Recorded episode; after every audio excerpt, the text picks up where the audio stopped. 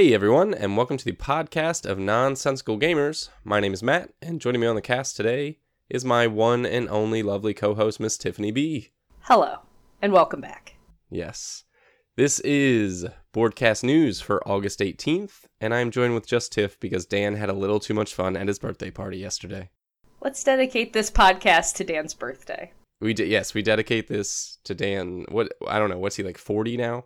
He's my age, so no. Oh, so he's, he's twenty-seven. forty. Yes, he's happy twenty-seven years old. Birthday. So, if you do not know who we are, or if you forgot where to find us, you can do so on Facebook by searching for the League of Nonsensical Gamers.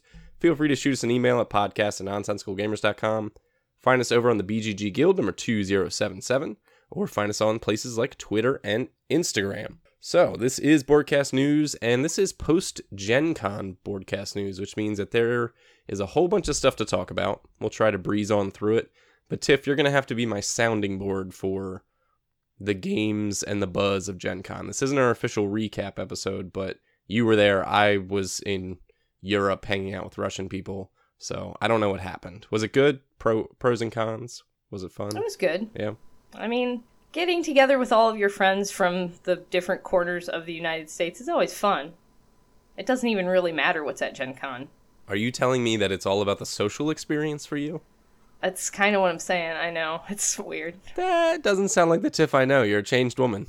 I've been gone for I a really week. I really am. I've yes, I'm a social butterfly, but now I just love hanging out with people and can't stand being alone. God, it's all that Dead Last and Spyfall. Been spending too much time playing party games. I have been. All right, so let's go ahead and jump into the news.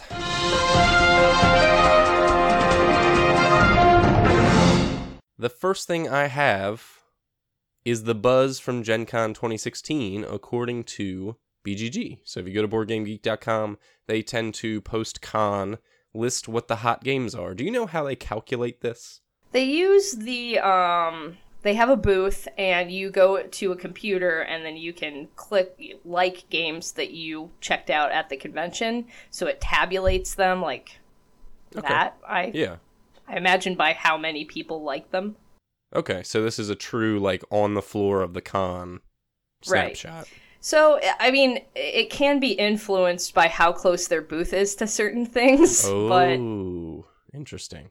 But I don't think it was in this case. Okay, so you're telling me that the B G G booth did not share with C G E because Codename Pictures is number one here?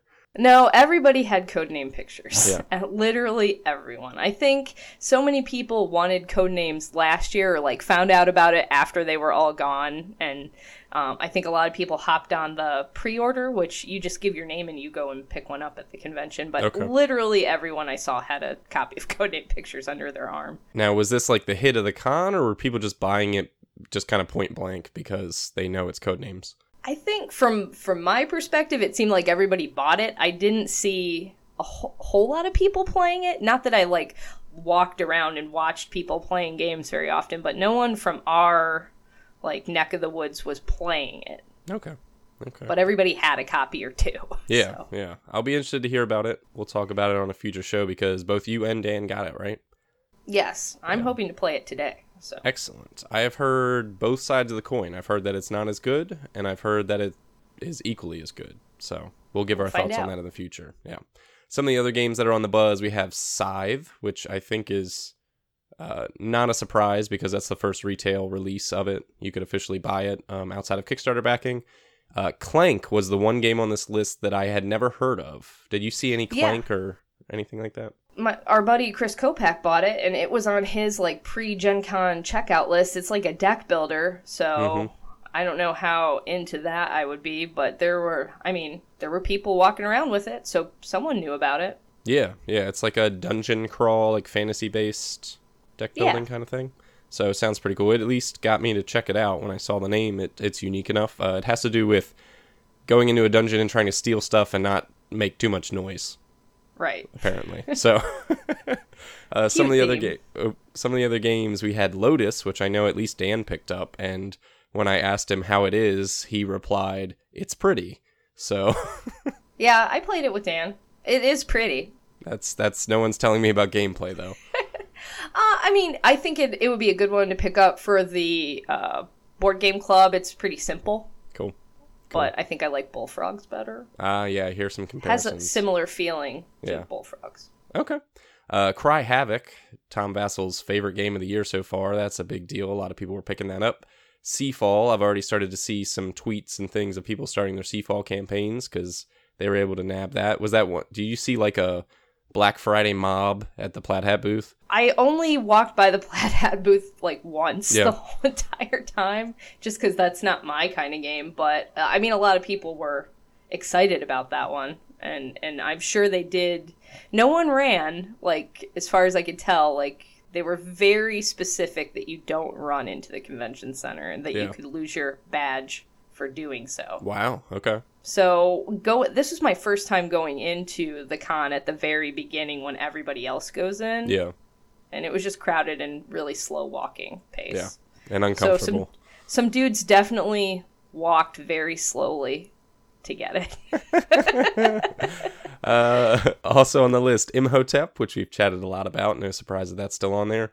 Uh, Vast, the Crystal Cavern is a game that's getting a, a good yeah. amount of buzz. I mean, Dan has a copy and has been talking about it, but did you get a chance to play it yet, Tiff? No, I didn't get a chance to play it, and I almost talked myself into buying it while we were there, just because it's so different, but I really think... Me and Dan might have talked about this on, on our episode where we talked about Gen Con. I don't think my group will do well with it just because of how much they hated uh, Space Cadets and yeah. the idea of learning different rules for the different roles, and...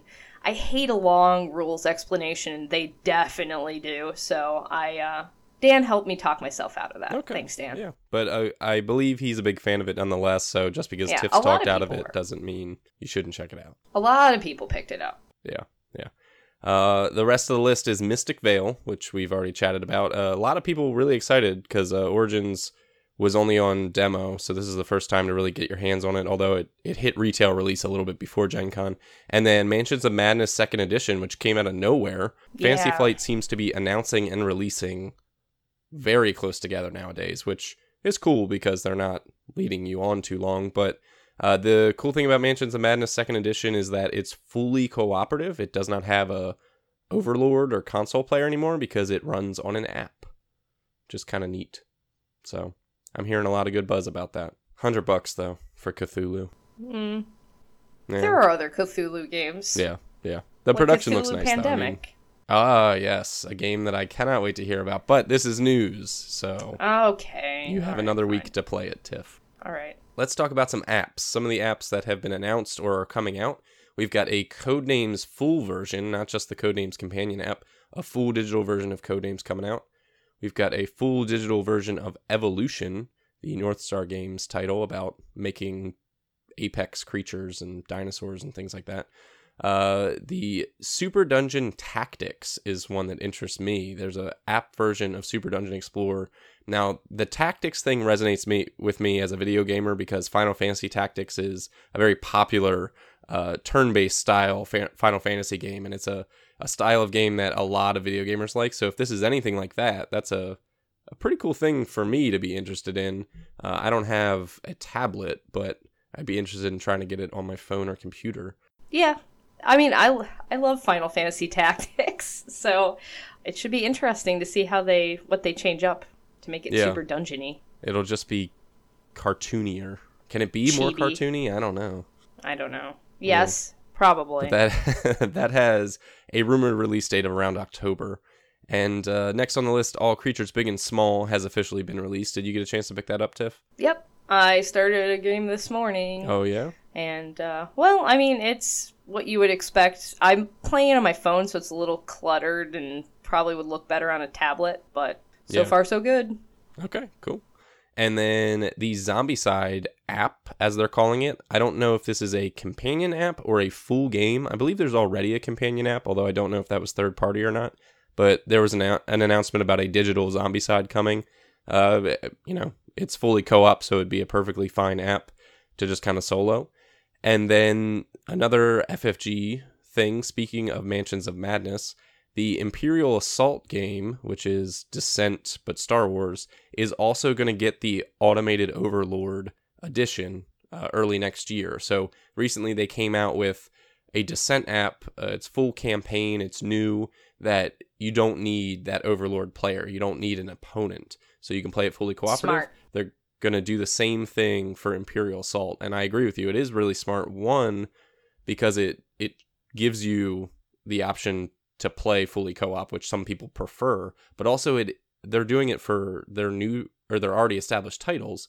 So this is just increasing longevity. Like Descent was all but gone, I'd say, before this. Yeah, you don't hear people talking about Descent too much anymore. But now with this full campaign, and they're coming out with, I think they already have two campaigns. This is just like new life. That's cheap, easy content, you know, easy money for them, uh, and cool for us gamers. So next up on the list, we have a ton of game announcements. And when I first started doing this, all the news I could find in terms of Gen Con game announcements were from Fantasy Flight, because they save everything for Gen Con. I did find some other fantasy or non-Fantasy Flight things, but let's start with them because we'll get that out of the way, Tiff, so that you don't have to yeah, listen for too long.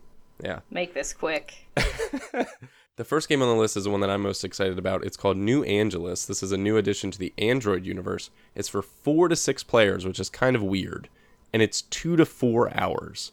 Have you ever been more excited for a game, Tiff? A, a sci-fi speechless. Four to six player, two to four hour game. Ugh. Now, it is semi-cooperative. Semi-cooperative. So it's not directly fully competitive. The interesting thing is that you basically get, at the beginning of the game, I watched a short video by Team Covenant. Uh, at the beginning of the game, you get a goal card, and basically that has one of your the opposing factions on the board, one of the things that the other players are, are playing, and you only have to do better than that person to win. So you're not competing with everyone. You're only competing with someone, and the other players, you know, so there's this big web of competition. So it looks interesting. It looks, the, I mean, the production's really clean. I assume this is going to be another one of their one hundred dollars big box games because that's kind of what they do. Uh, definitely one that interests me, although even for me, as someone who would collect a game like this just to have, four to six players means that I wouldn't even be able to just like get this played on an off chance two-player day. So that's kind of concerning, but it's a ballsy move. Like most games, even if they shouldn't ever be played two or three players, include two or three yeah, players yeah. for that reason. So maybe credit for them for actually being honest about it? I don't know. Yes, I'd say yes. uh, one of the other games, and this is probably the most interesting on the list for someone like you, Tiff, who's not like into the F F G I Ps necessarily, is called Hand of the King. And the reason I say that is because it is Bruno Cathala design, and it's Game of Thrones. But the cool thing about this is that it's not the H B O and it's not the F F G art. It's a whole new line of comic book artwork. Like it's really cartoony and almost kind of goofy looking, which it's got a, a really interesting aesthetic, especially for F F G, who typically doesn't go into this area. Uh, the gameplay seems to be pretty simplistic. Basically, you have a grid of characters and you're moving Varys around, if you know the Game of Thrones character, and you're you're landing him. He moves orthogonally. He lands on a card. You pick that card up. That gives you an ability based on who you pick up, and then you're trying to gather majorities in the different characters. So seems pretty cut and dry. I mean, not an overly complicated game, but interesting. It seems new. Uh, Bruno Cathala design is always fun because we love Bruno. Uh, so, you know, that was something that stood out, especially the artwork. You should check that out. Seems like such a weird mix of things, like F F G with Bruno Cathala, and it's Game of Thrones, which shouldn't surprise you, but also like cartoony, goofy yeah, Game it's, of Thrones. It's, okay, Fantasy Flight. It is a strange mashup, but uh, it, lo- it looks interesting. It's one I'll be keeping an eye out for, see if it's it any out. good. Uh, the Arkham Horror L C G is the newest L C G in the line. It's going to borrow from Lord of the Rings. It's going to be a cooperative L C G where you are fighting Cthulhu, and that's something that Ben and I are interested in. They also announced a Dice Masters comparison kind of thing. It's called Star Wars Destiny. It's a dice-based combat thing. It's kind of like Dice Masters, but it's F F G's line. It's got a similar like uh, booster pack, co- fully collectible kind of commercial model, so that'll be interesting to see. They announced a full miniatures game for Rune Wars, which is actually like an old school minis game where all your troops are on the big like square block bases. It looks like a Warhammer kind of thing. So that'll be interesting. And then they announced Doom the board game, which is a re- reprint, remaster, recreation of a previous Doom the board game. So that'll be interesting to see.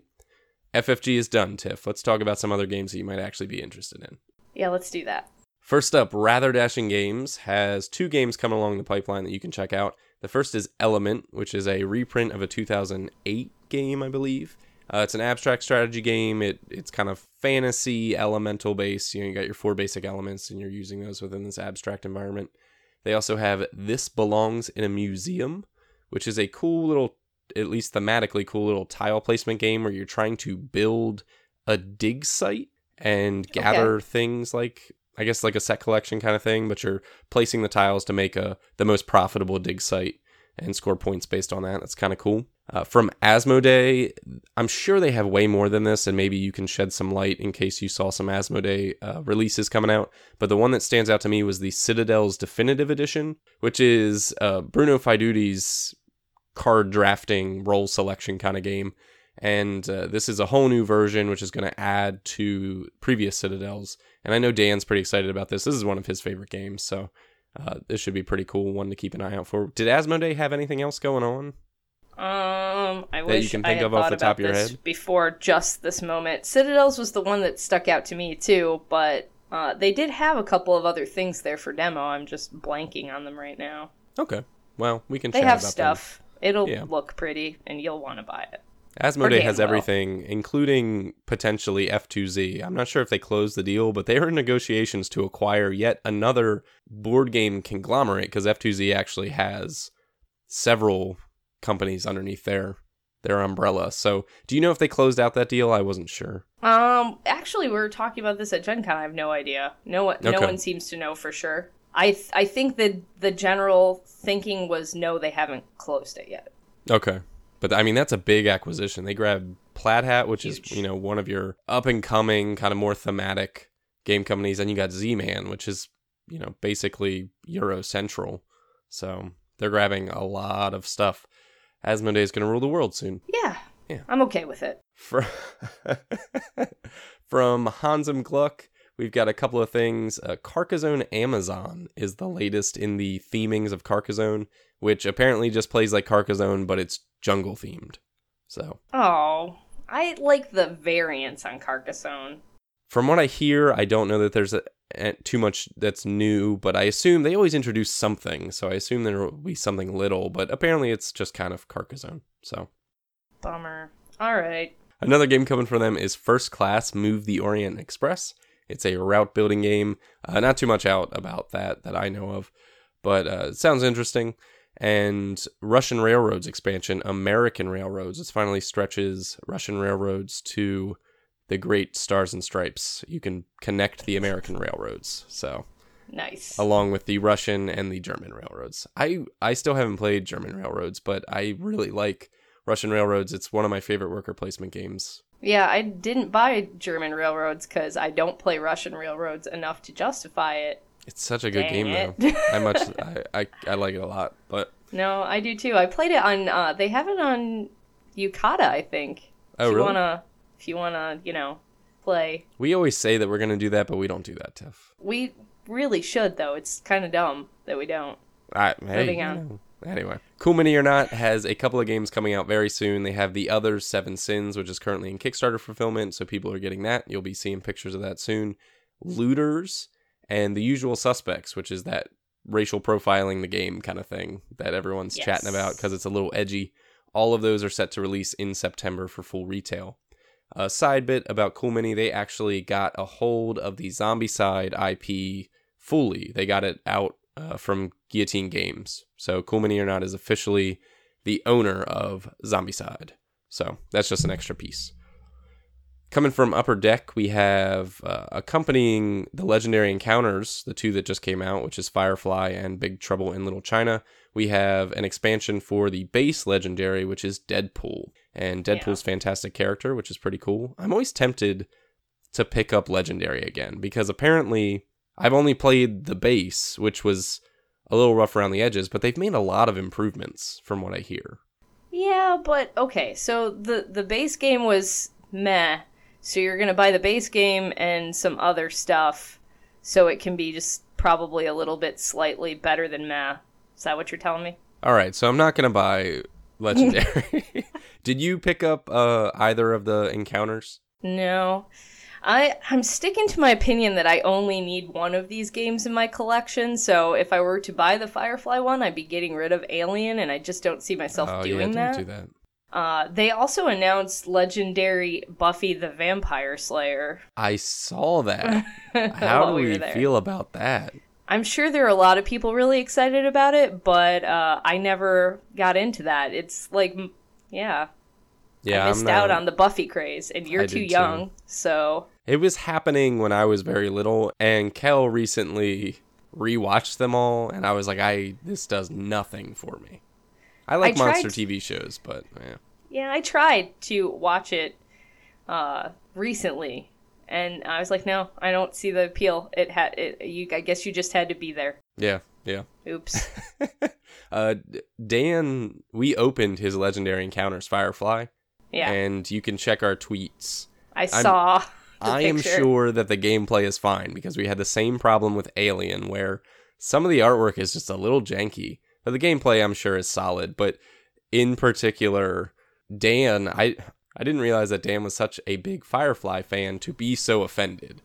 But as we're looking through these cards, he's like, he was very upset with some oh, of the no. artwork and how, like, he was like, this is my favorite episode, and they've ruined this because their their oh, the decks are built into the the fourteen episodes of the season. And he was like, they've ruined my favorite episode, and oh, some of it is really kind of crappy. Like, we're, I mean, like, the the Alien Encounters artwork is just, like, there are different artists for the different yeah. movies or whatever, and that kind of threw me off when I first got it. None of the styles are bad, they're just different. Yeah. Is this like not like it's worse than that? This is this is worse than that. So oh, Alien okay. is inconsistent, which feels funny. This is inconsistent, and some of the styles are seem poor. They're just not up to. There's a quality where there are Uh, like Zoe's guns and Kaylee's face and things like like certain features are legitimately misshapen or not. The perspective isn't correct, and oh. they they just look bad. It's not that I don't like the style. It's that the the art and the ability to form shapes and and put things together, just it's very strange at times. That's too bad. So, I've, I'm yeah. feeling better about my decision. I mean, I, again, I'm sure, based off my experience with Alien, that the gameplay is probably solid. We'll right. see. I can't say that for sure. But I, it's not going to make me not play the game. But it's definitely going to make me post pictures on Instagram about how bad it is. So, anyway. But moving on. Uh, something that I only put in because I thought it might interest you, kind of... Uh, Modifius nope. is coming out with a Star Trek R P G. Good effort, Matt. Okay, moving on. Stronghold and Spielworks announced... Who am I going to play that with? Who is uh, going to play a Star Trek R P G with me? I don't know. If you D M it, because I don't know anything about anything. Right. But you know the world, I'll play it. That's just weird. Okay. Tiff, I can set my phasers to stun. I'm cool. All right, Stronghold and Spielworks announced Sola... I'm going to butcher this. Is it Sola Fide? That's what I'm gonna guess. Okay. Or not. It's fine. All right. Someone We're will gonna say Sola Fide because it seems uh, very Latin. So, uh, Sola Fide: The Reformation. So this is based on Martin Luther's Protestant Reformation, and this is actually what Lutheran? Just that title. It's so long. Oh, the Sola Fide: Sola Fide the Reformation. The Reformation. Protestants no, versus Catholics. No, no, no, that's that's not the oh. that's not the title. No, okay. I thought that was part of the title. I'm like, that's a no, long no, no. title. So it's a card game. It's not so much a board game, although there are a couple of boards. Um, you're trying to control territory. So it's I find this actually kind of interesting because I, I like this part of history. Uh, the idea that this is Protestants versus Catholics, the the higher organizations, not individual people with baseball bats or anything like that, the the organizations, and how, you know, the Reformation pulled religious belief in it, it fractured the the communities to some extent, Uh, and that was kind of the goal of the theses that were written. So the game is, through card play, you're trying to take control of various territories. And that's basically like, you know, you're keeping your people under your religious umbrella. So it, kind of interesting. And this is part of the Great Designer series. I, I believe this is number six, but don't hold me to that. Stephen Monacore, please don't hold me to that. But either way, I think this looks like a really interesting game. It's got that Spielworks label, so you know it's probably going to be pretty chunky, pretty Euro-y.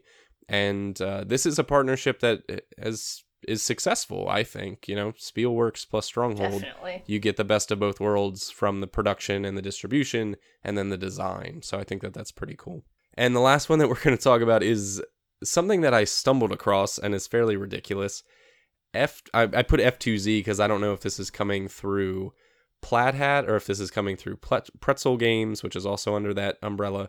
Uh, Flick 'em Up Dead of Winter is a real thing, Tiff. When I saw this, I thought maybe you like mistyped or like it auto filled in something.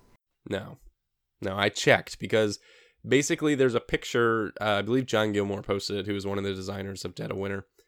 Of it's Flick 'em Up, but it's all like Zombicide out, and it it's got like cars as obstacles and things like that, and zombies. And I double checked on B G G, and you know the text of the news article says we thought that maybe this was like a fan made version, but no, it is in fact confirmed that Flick 'em Up Dead of Winter is going to be a thing. Interesting. It's a weird mashup, and I can it only really assume is. It's because both companies are under that umbrella. Yeah, I mean, I, it, what does a dexterity game have to do with Dead of Winter? Is there going to be a social aspect to this flick 'em up? Yeah, one of you, you is actually a, a traitor, secret, yeah, and you're going to flick your uh, your disc at the player, at the human. Like, I, I'm interested to see how they tie that together. If it's just like pasted on zombie theme on current flick 'em up game, but we'll Pretty see. Pretty much, and yeah. It's also interesting because from what I heard, the budget economy version of Flick 'em Up is not so hot. So well, it, it, we knew that. We did know that, but it's interesting that they would put more money into Flick 'em Up in the sense that you've got this expensive version that people are priced out of, and you know that the cheap version doesn't really work. So why make a pasted-on version of a game that a lot of people who want it already own, and who don't want it don't want the crappy version? Maybe there are people turned off by the Western theme and they just need zombies? No. To help them get That's over? Not a thing, Tiff. Who's um, turned off by Western themes? I understand if you don't like Western themes, but who's like, I'm not buying that because it's Wild West? I don't know. I it's could see someone doing up. That. The game is called Flick 'em Up. It's like a Wild West play. No, I know. I understand. I own the game. I understand what you're saying. There's got to be someone out there. Listen, if you are listening to this podcast and you would buy Flick 'em Up Dead of Winter, post in a guild. I won't be there, but someone will, and we'll know. If you would buy Flick 'em Up Dead of Winter and you over regular uh, Flick 'em Up, like if you were like, I don't want Flick 'em Up, but now that you see this, you have ch- your mind has been changed. I want to hear from that person. Yes, I, I want you to, to hear you. From that person. Yeah, I, and I'll relay it back to you. Thanks. So, yeah. All right. Couple last quick news stories. The Essen preview is live. Uh, I am not going to do like a full feature of Essen games. I did look through it. You can go Ugh. to B G G and look through the Essen games. So uh, much Essen, work ahead of me. Yeah. Essen is typically a more like European style game fair because it's in Europe. In Europe. Yeah. yeah. Imagine that. So a lot of Euro games, uh, a lot of cubes, a lot of meeples. Things like that. Uh, but, you know, it's really been branching out. It's been blowing up. A lot of the American companies who are doing well are able to go over there and feature their games. So the preview is, is a mixed bag again. But as much as Origins was a preview for Gen Con, Gen Con was a big preview for Essen at the same time. So a lot of the things that you heard about at Gen Con, you typically hit at Essen. So pretty cool because that means that once Essen happens, then we here can get our hands on some of these great games. So check that preview out.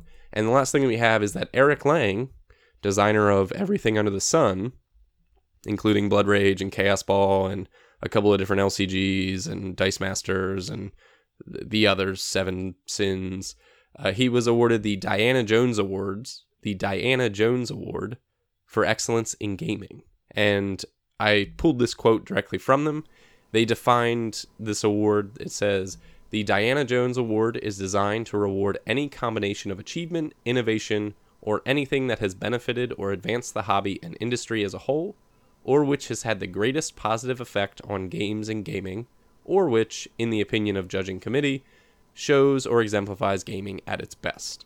And I think that to some extent, I think it's completely fair that Eric Lang has had a positive impact on the hobby because he single-handedly supplied the entire hobby with games for a couple of years now. So, the guy's a machine.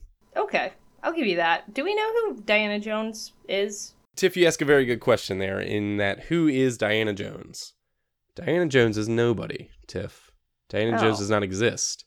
So your thoughts that maybe this had to do with a woman who was excellent in some way, or who was given this award, or it was named after her, is not true. The oh. Diana Jones Award is given out by a closed committee, so it's not based on any kind of popularity or anything like that. So they they like that uh, their award is given out on merit to some extent because it's judged.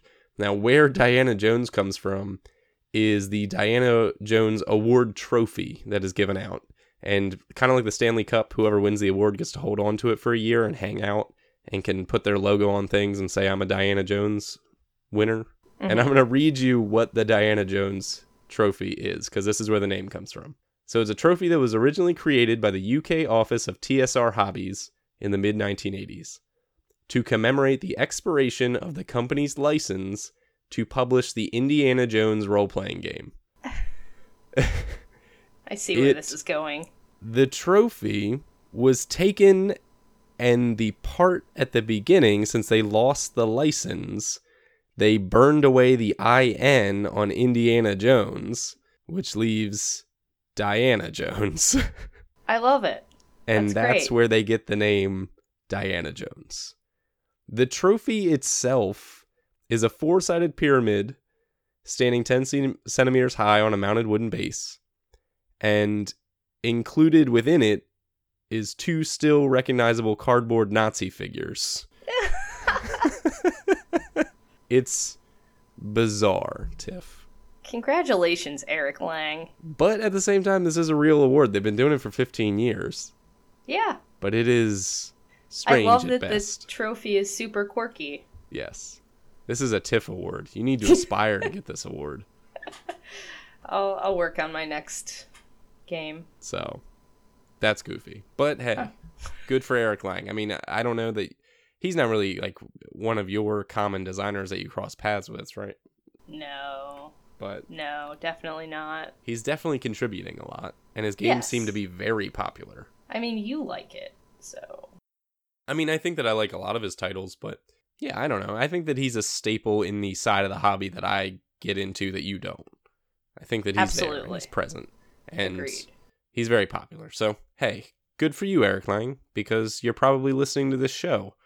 So, we congratulate you.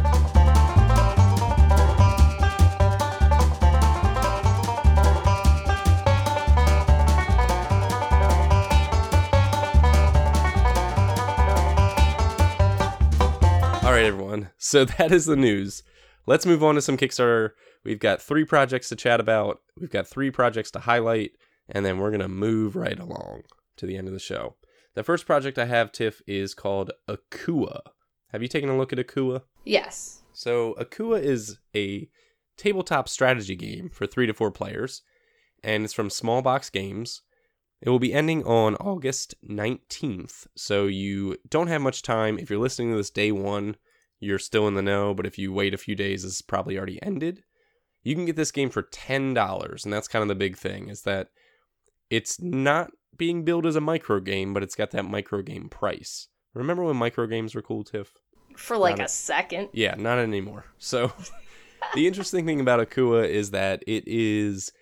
It's a small game, takes thirty to forty-five minutes, and it's played on a central board with dry erase markers. So it seems very portable, very, you know, friendly on the go, and has a small footprint, which is kind of cool. You don't have a lot of components. Although, how much do you hate when dry erase markers dry out? Oh my God. It's the worst. worst. I mean, so... I'm a teacher. I always have a million dry erase markers, like, at all times, just in a pocket, in a drawer. I'm like a dry erase marker ninja. Uh, so I'm gonna I'm gonna talk about the game instead of dry erase markers for a bit. Oh. So on the center of the board, I thought we were gonna have a nice long conversation on dry erase markers. I got excited. What's your favorite brand, Tiff? I love those bold co- colors Expo yeah. puts out. Yeah. Oh yeah. Do you like the the thin ones or do you like no. the chisel edge? Like you know, thick... I like the round tip ones. The oh big... no, I don't like yeah. those. No, I like I like the way that looks on the board. I have bad handwriting, so I can't. My letters blend together. Don't your chisel tips, like, I don't know, they make everything look edge. Weird. I don't like it. They like do the because when you make, like, let's say you make a lowercase a, the circle part is all nice and thin, and then the stem is super thick. Oh, I like I like everything to be thick and legible for my students, but maybe that's know. just me. I'm like a teacher. But... I don't know. My kids don't pay attention. They're trying to, we should... trying to bite each other. We should spin this off into a sweet dry erase marker podcast. I, I mean, if Expo wants to sponsor us... Just this saying. Sponsored by Expo. I'd say most people probably haven't thought of that idea, but I mean, we spend a day, an episode per color. Yeah, I, I mean, mean different brands, different ways of erasing. I mean, oh man, talk about erasing. That's a big deal. It really is. But we should probably talk about games. Oh, all right. So this Akua is a board game podcast. So the center of the Akua board is it's like an island, and you have locations within that, and then imagine kind of like Catan, the edges of each of the hexes um, are pathways, like where you would lay your roads on Catan, and then on each of the vertices, it's like a node that you can, where you would put your city in Catan. I'm going to use that as my example.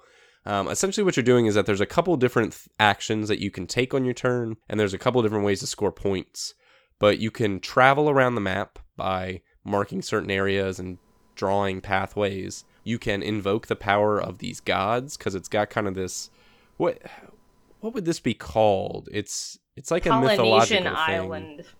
thing. Ah, Polynesian. Thank you. That's what I'm looking for. So you've got like tikis, tiki gods, things like that. You can invoke their powers, and uh, there's also these mana stones that you can uh, gather or collect, and they score you points as well. So through these different actions that you take, Um, you're just trying to essentially score the most points, but you get points by interacting between those actions. So when you use the gods, that allows you to interact with the map.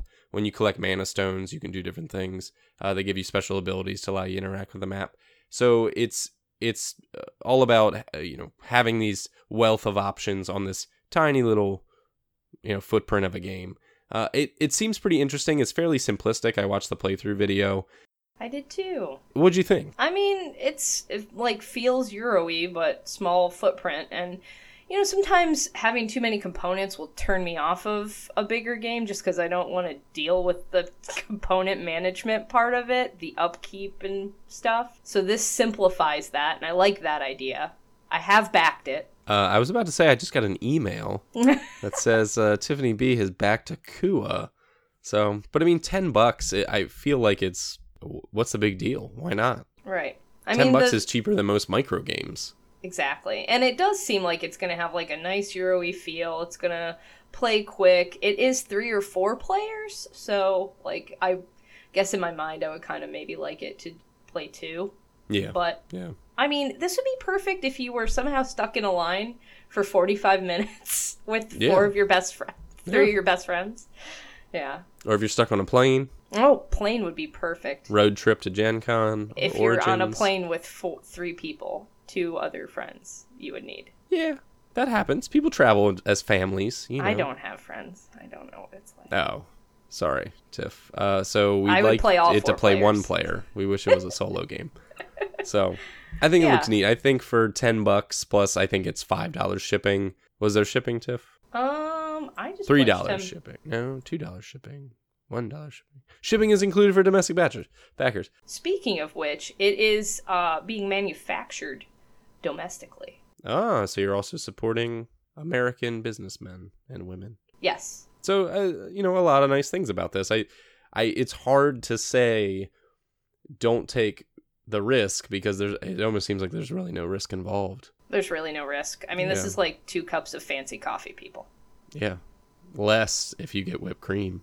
I mean, so anyway. So, we are uh, all over uh, the map today. We're talking dry erase markers, drink preferences. Yeah. I like a nice flat white with coconut I don't drink milk. Coffee. Oh. Anymore. I've been off the sauce for a while. That's so. Sad. No, it's okay. Although Europe was a little strange because people would legitimately look at me with... Like you're crazy? With me. No, they were mean oh. about it. They were like, would you, they asked, would you like coffee? And Kel's like, yeah. And then they asked me if I would like coffee. And I'm like, no. And they'd like dart glances at me or be like, are you sure? Because everybody drinks coffee there all the Listen, time. Listen, it's really important. I noticed it at Gen Con because there was like... Every day after lunch, I'd be like, oh, God, I don't want to be here anymore, and I feel terrible. And then I'd have a cup of coffee, and I'd be like, life is good, and it's amazing. It, I'm so yeah, happy. Yeah, but that's just until it wears off. It's called caffeine. And then you have another cup of coffee or a pop, and you're good to go again. Yeah, you just can say the same for cocaine, running. Tiff. You can... uh, when Gen Con gets you, you down, just, just snort some cocaine. Similar? Like maybe just switch over to cocaine? I'm saying that, that saying? They would have a similar effect, and cocaine is probably longer lasting. Hey, Matt, I think we're going to have to cut this. It's a family show. It's so. a family show. We're going to have to leave out the cocaine part of it, All of right. our coffee segment. It'll probably go at the end of the show. Yeah. Because Along there's with no the dry rating. Erase markers. Now, the dry erase markers are staying, Tiff, because that's a fundamental part of a K U A. Okay. So, All right. Anyway, let's move on to our next game, which let's. is... From Greater Than Games, it's called Fate of the Elder Gods. This is a new Lovecraft game, which we always need some more. Uh, this will be ending on August nineteenth. It is well overfunded, and it looks like fifty-nine bucks is going to get you the game. You can go ninety-nine bucks if you'd like some promo stuff and a hardcover book. And uh, this is from, uh, are they friends of the show, we can say? One, Richard Lanius, who's a frequent guest on the show. It's a shame that we couldn't have him here today. Listen, but also uh, Daryl Louder and Chris Kirkman. You should watch the video for Fate of the Elder Gods, just so you can understand what the real Richard sounds like. So you know that Dan does just like this caricature thing, and Richard is a cool guy. Yeah, friends of the show. If you watch the video, but if you turn the video on and just listen to it, you'd be surprised how similar they are. No, not at all. Not at all. But that's okay. I'm also backing this, although it's like kind of outside of my usual Kickstarter requirements in that it's supremely overfunded and um, doesn't need me. But yes. it, it's it's Richard and Daryl and Chris are good friends, and Dan played this game and liked it. Are you hearing me, people? It's a Cthulhu game that Dan liked. Yeah, that's quality. And he tried right to back out of that statement, but he said it. It's on the show, I think. No, we There's definitely recorded him saying that. You play as cultists of the different gods, and you're actually trying to be the first one to raise your god, to summon it, he or she, and... It has some unique hand management and, and card play. You're using cards, which are spells, to influence the board. And it, it's got heavy kind of Euro mechanisms. I think more Euro than you'd expect from a Cthulhu game. And that's kind of why Dan was drawn to it. Because it really is about clever positioning and being very mindful about where you're putting your people. I think this one's got it all. It's got dice. It's got minis. It's got Lanius. What more do the people need to know? Yeah, so uh, an interesting take on Cthulhu. You know, I do we need another Cthulhu game? I don't know, but this one's got a lot of buzz, and it's at least from the Cthulhu master, Richard Lanius.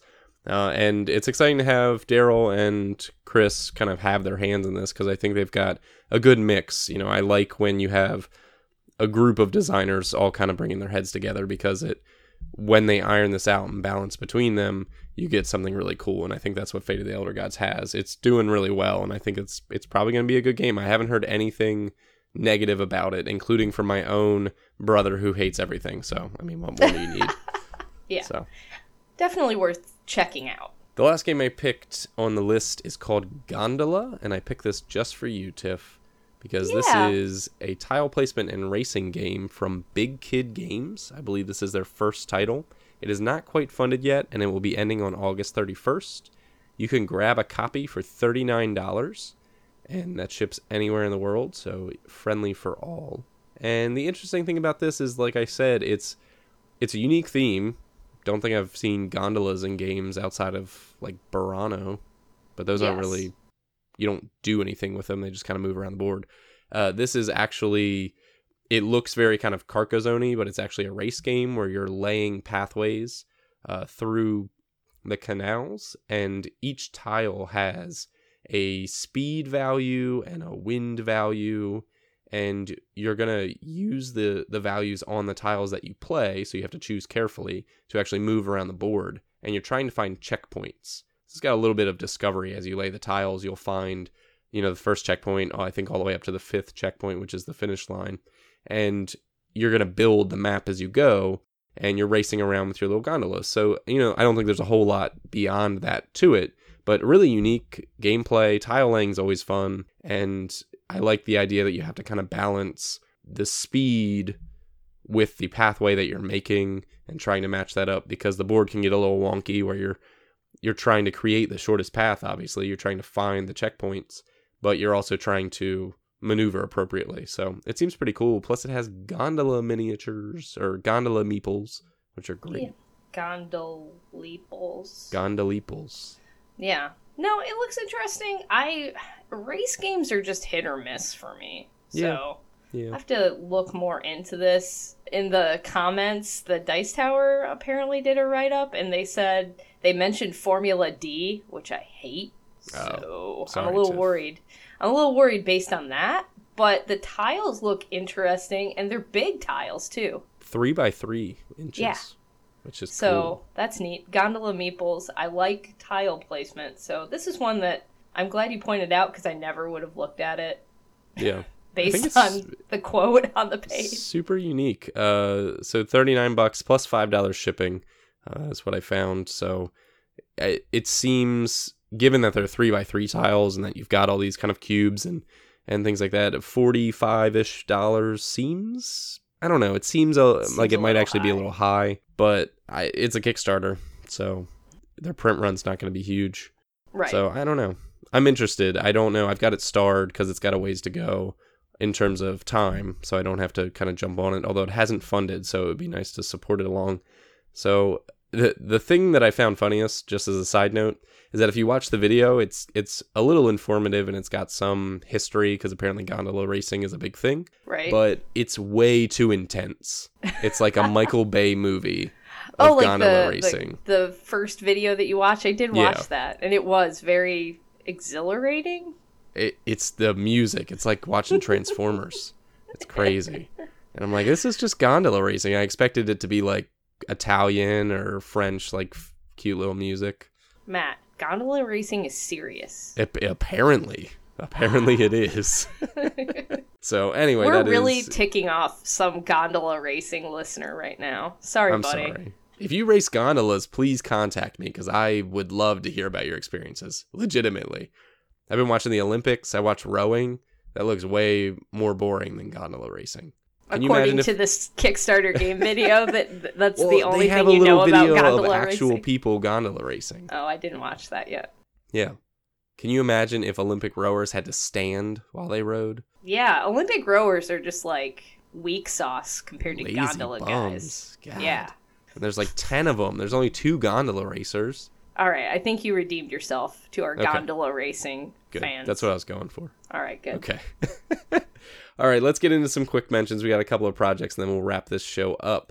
The first up is Meeple Source's latest Kickstarter for Character Meeples two point oh. This is another one of their Kickstarters to get the... I, I believe they're like hand-painted. They're like yeah. custom hand-painted special meeples in all shapes and sizes. And this one will be ending on September seventh. And there's a variety of different backing levels, so I'm not going to go through them all. Basically, depending on how many meeples you want and what you want, you can back accordingly. They have full game sets, and they have their special character meeples, which are like cute animals and uh, Cthulhus and mummies. And um, I like that there's now a male ally and female ally for inclusive gaming kind of thing. So there's a lot of neat things that they've come up with. And as they get more funding, they'll unlock new things. Uh, a couple of the games that they're featuring this time, they've got Stone Age, Cult Express, and I believe they're doing Royals as well as a promo. But uh, how do you feel about these, Tiff? Uh, you know, I look at those Stone Age ones and I really I wants them, and it's but it's a fifty-piece set. So you're talking like fifty-three dollars to get the Stone Age set of meeples. And I don't know, I'm at a point in my life where I can't, I have too many games. I can't just be pimping out games like this. It's reckless. Well, and we may have talked about this before, but do you think that if you've already got too many games, this is a way to kind of grow your collection, to improve the hobby, to get more things without having to add more boxes to your shelf? Well, that's a good thought, but I just can't do it. Like, if you're going to spend money anyway. Oh, I'm not. Would you rather have a new money. game, or would you rather have fancy meeples? Uh, I'd probably rather have a new game. But yeah. I Stone Age is one of my very favorite games. And so, like, I could see doing this. Like, if you have, like, a game that's, like, your favorite pet game, which Stone Age kind of is for me, it might be worth it. Yeah. It might be worth it. I think it. that if you've got the disposable income right. and you like this kind of thing, like, the quality is going to be fine and it's going to be cool. But it's whether or not, like, these aren't cheap. We're talking yeah. about the the nine-piece set for Cold Express is twelve bucks, so more than a dollar per meeple. Now, they are custom, and they're, you know, painted. So I think the Stone Age ones are hilarious. They are pretty goofy looking, and I like that they're in different player colors. I mean, they'd have to be, but right. I like that they, they did that touch, because there's actually the penguin ones for Hey, That's My Fish do not come in different colors, so they say you have to paint them or mark them yourself in some way, which is... Why am I paying a dollar a meeple to then have to paint them myself, too? Right. It's kind of weird. I say yes. you give them all colored neckties. Oh, that would be nice. That would be perfect. Yeah. Except for you probably, like, just play with the pieces from, Hey, That's My Fish. What's wrong? Yeah, they've got cool little plastic pieces. But uh, I think that the, the most interesting thing to me about a project like this is I like when... Like, I have a, if I had a character meeple that was like my character guy, like I had the little T M D dragon, or I had the Gen Con caterpillar guy. Whenever I had like a single player meeple in a game, I could break it out and be like, this is me. Oh, and that right. would be cool. Like but I don't know enough games. Meeple. Yeah, I don't know enough games where it's like, dude, we need one meeple of your color, and that, that I could break out my well, own you meeple. Would, you would have to buy a set of Matt meeples. The male ally one looks like me a little bit. Um, he's blonde. And blue He's a little eye. blonde. Yeah. Well, I got I mean, blue eyes. You got blue eyes. Okay. Fine. I'm not He's that blonde. blonde. I got glasses. Yeah, okay. I don't know if I'm that meeple shaped, though. I don't like that shape. They look kind of thick. They have, in yeah, their legs are really chunky.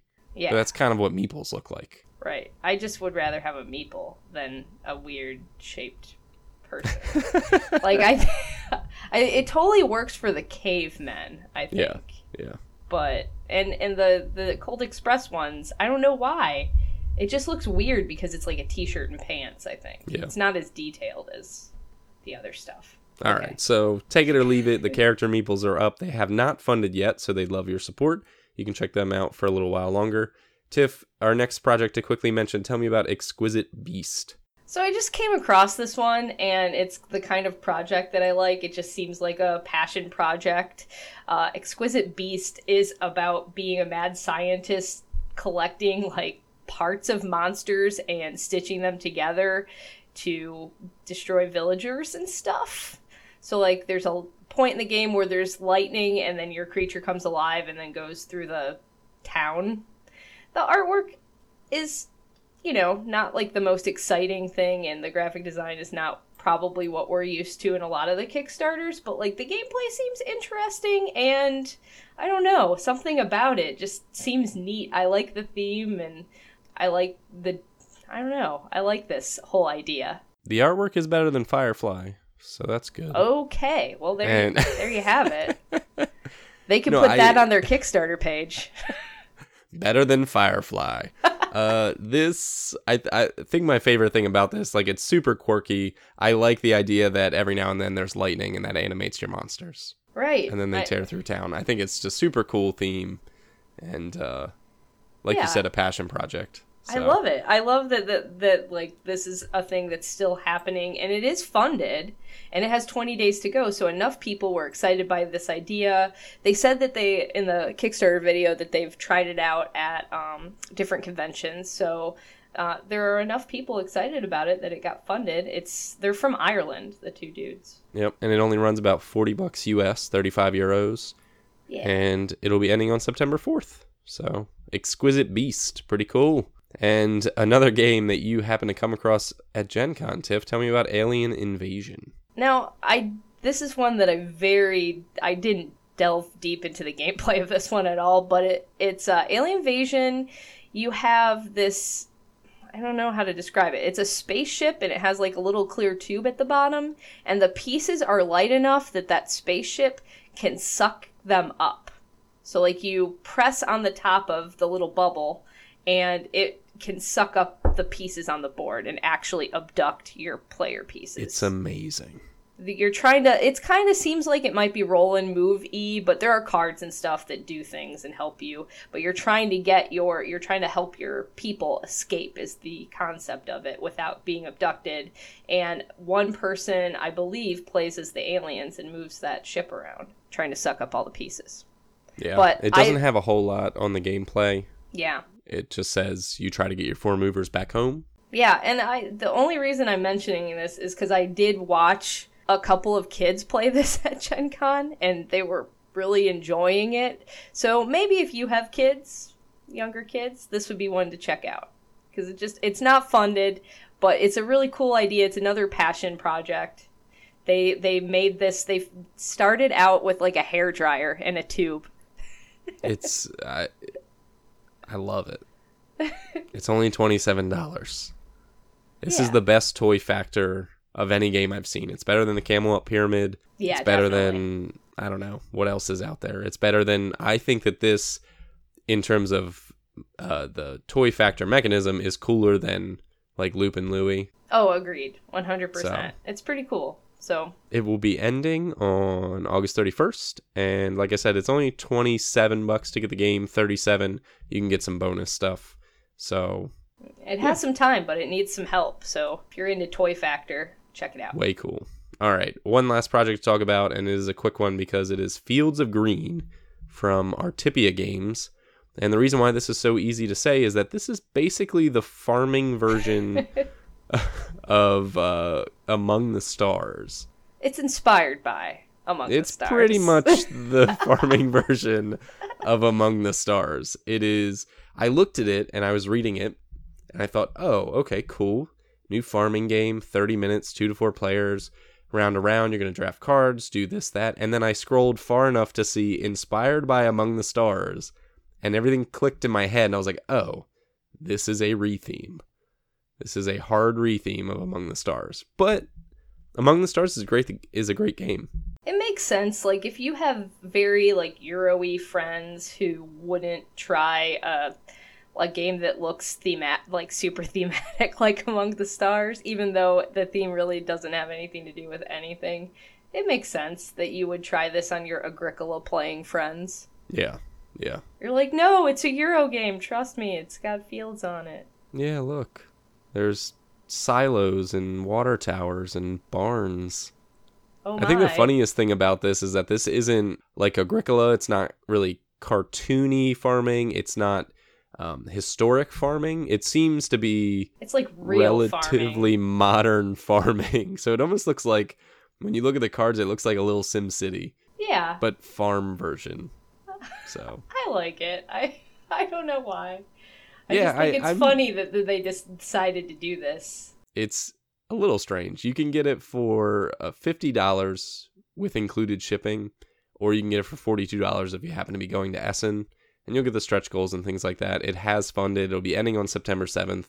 It's called Fields of Green, again, from Artipia, uh, and their tagline says, building a farm has never been so pleasant. So...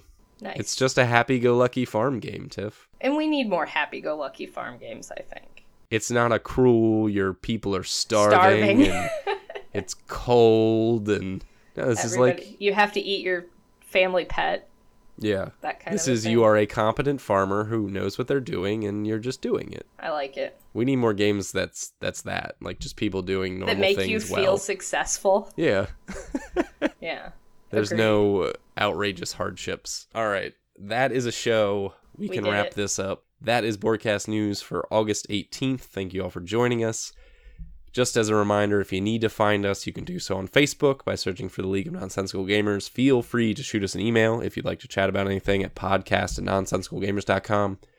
We are over on B G G Guild number two zero seven seven. You can get yourself a tiny Meeple Shield micro badge, or you can chat with Dan Licata, because he is the most active guild member ever, uh, about some of the cool topics that he's going on about. Sorry. I'm in there regularly. Tiff is never there, but if you say something to Tiff, I will relay it to her. I go in, look, to be fair, I do go in there. I just don't always, I don't know. I feel weird. I don't Tiff, the internet is like supposed to cure to social anxiety. I feel like the guild brings it out in me. Like, I'm like, you're too oh, scared to type. If I say something, it's going to be documented forever. Yeah. Yeah. No. Uh, you can find me in particular on Instagram. I run the League's handle, which is Nonsensical Gamers. I also run my own, which is Cinnamon Buns. Uh, do a lot of picture posting of the review games that we do, of the things that we're playing. So if you want to stay, you know, moment to moment up to date, you can check that out. That also goes to my Twitter, which you'll see in a second. Uh, if you enjoy the content, we say this every show, but I wholeheartedly mean it. If you enjoy the show, or if you have feedback to provide, you can go over to iTunes. You can go to Stitcher, you can go to Google Play, you can leave us a review, you can rate us honestly. We're not asking for five stars if we don't deserve five stars, but we want to know what you think of the show, if you're enjoying it or not, so that we can get noticed, so that we can move up the ranks, and so that, you know, we can improve the content, because that's what we do. So the best way to make sure that Dan's on this show is to go to iTunes and leave a review that says you love Dan. Oh, that would be great. Yeah. Five stars for Dan. Three stars for the rest. It's okay. Uh, you can also provide us hearts on board game links if you feel that way too. Uh, the best place to find us, as usual, is on Twitter. You can find Tiff at... I am at ineptgamer. Yep. You can find Dan at League Nonsense. That's the League's handle. It's got all of our up-to-date stuff there as well. You can also get personal with Dan at scandalous underscore nad. I found that he he's posting a fair bit on his personal now of board game stuff. It's not all... sports yeah. and politics. Do you, do you think he gets more real on his personal account? I I think it's hard for Dan not to be real, no matter where he is. But that's the realist version of Dan. Dan is quintessential Dan at all times. It's true. But, yeah. You can also find me at Cinnamon Buns, spelled phonetically, S I N U H M U H N B U H N S. Oh, that's Good so luck. Nice. Yeah. You actually spelled it. You can, yeah. Sorry that it took so much time to spell that. Thank you all for joining us. You can check us out next episode. It is episode fifty, Tiff. Are we doing Woo-hoo. Anything special? I hope so. We should do something special. So here's my thought. We'll do this here at the end for the people oh. who really listen to the show. I was thinking that we should probably have a community Keep Trade Burn where people send in Keep Trade Burns for us. Okay. There's also a strange petition. Several people have made comments that they want us to actually burn things. I'm not burning so, any games. Should I? Yeah, we have a fire pit in the backyard. Should I like set up a camera and Dan and I can burn games? Well, I feel like that's bad for the environment. Oh, okay. I'm taking so we're not going to do real Keep Trade Burn because it's bad for the environment. Thanks, Tiff. But yeah, I don't know if you have any ideas for what we should do for episode fifty. Feel free to contact us on the Guild or on Twitter, on Instagram, wherever you can find us. Because I think that we should probably make it special, I guess. No, fifty I think, episodes is kind of cool, right? I think we should make it special, but as per usual, we'll probably plan at the last minute. Maybe we should do a live show? We should do a live show. We haven't done one in a while. We got yeah. going there for a bit and then kind of faded away. People have I guess... lives. The strangest thing is that it's our fiftieth episode, but it's actually closer to our one hundredth episode because this is a weekly podcast. Yeah, that's true. Well, mostly So I'm confused weekly. How to celebrate. Let's just celebrate fifty. All right. So give us your suggestions. Thank you all again for joining us. We will see you for that episode, Dan included. We will make sure I will drag his hungover butt out to this this podcast. I hope he's still not going to be hungover by then. How much? Okay, how awesome was his birthday party? I guess he's going to be feeling it until he's fifty-two, which is only two short years away. So not cool. All right, Tiff, say goodbye. Goodbye. Bye.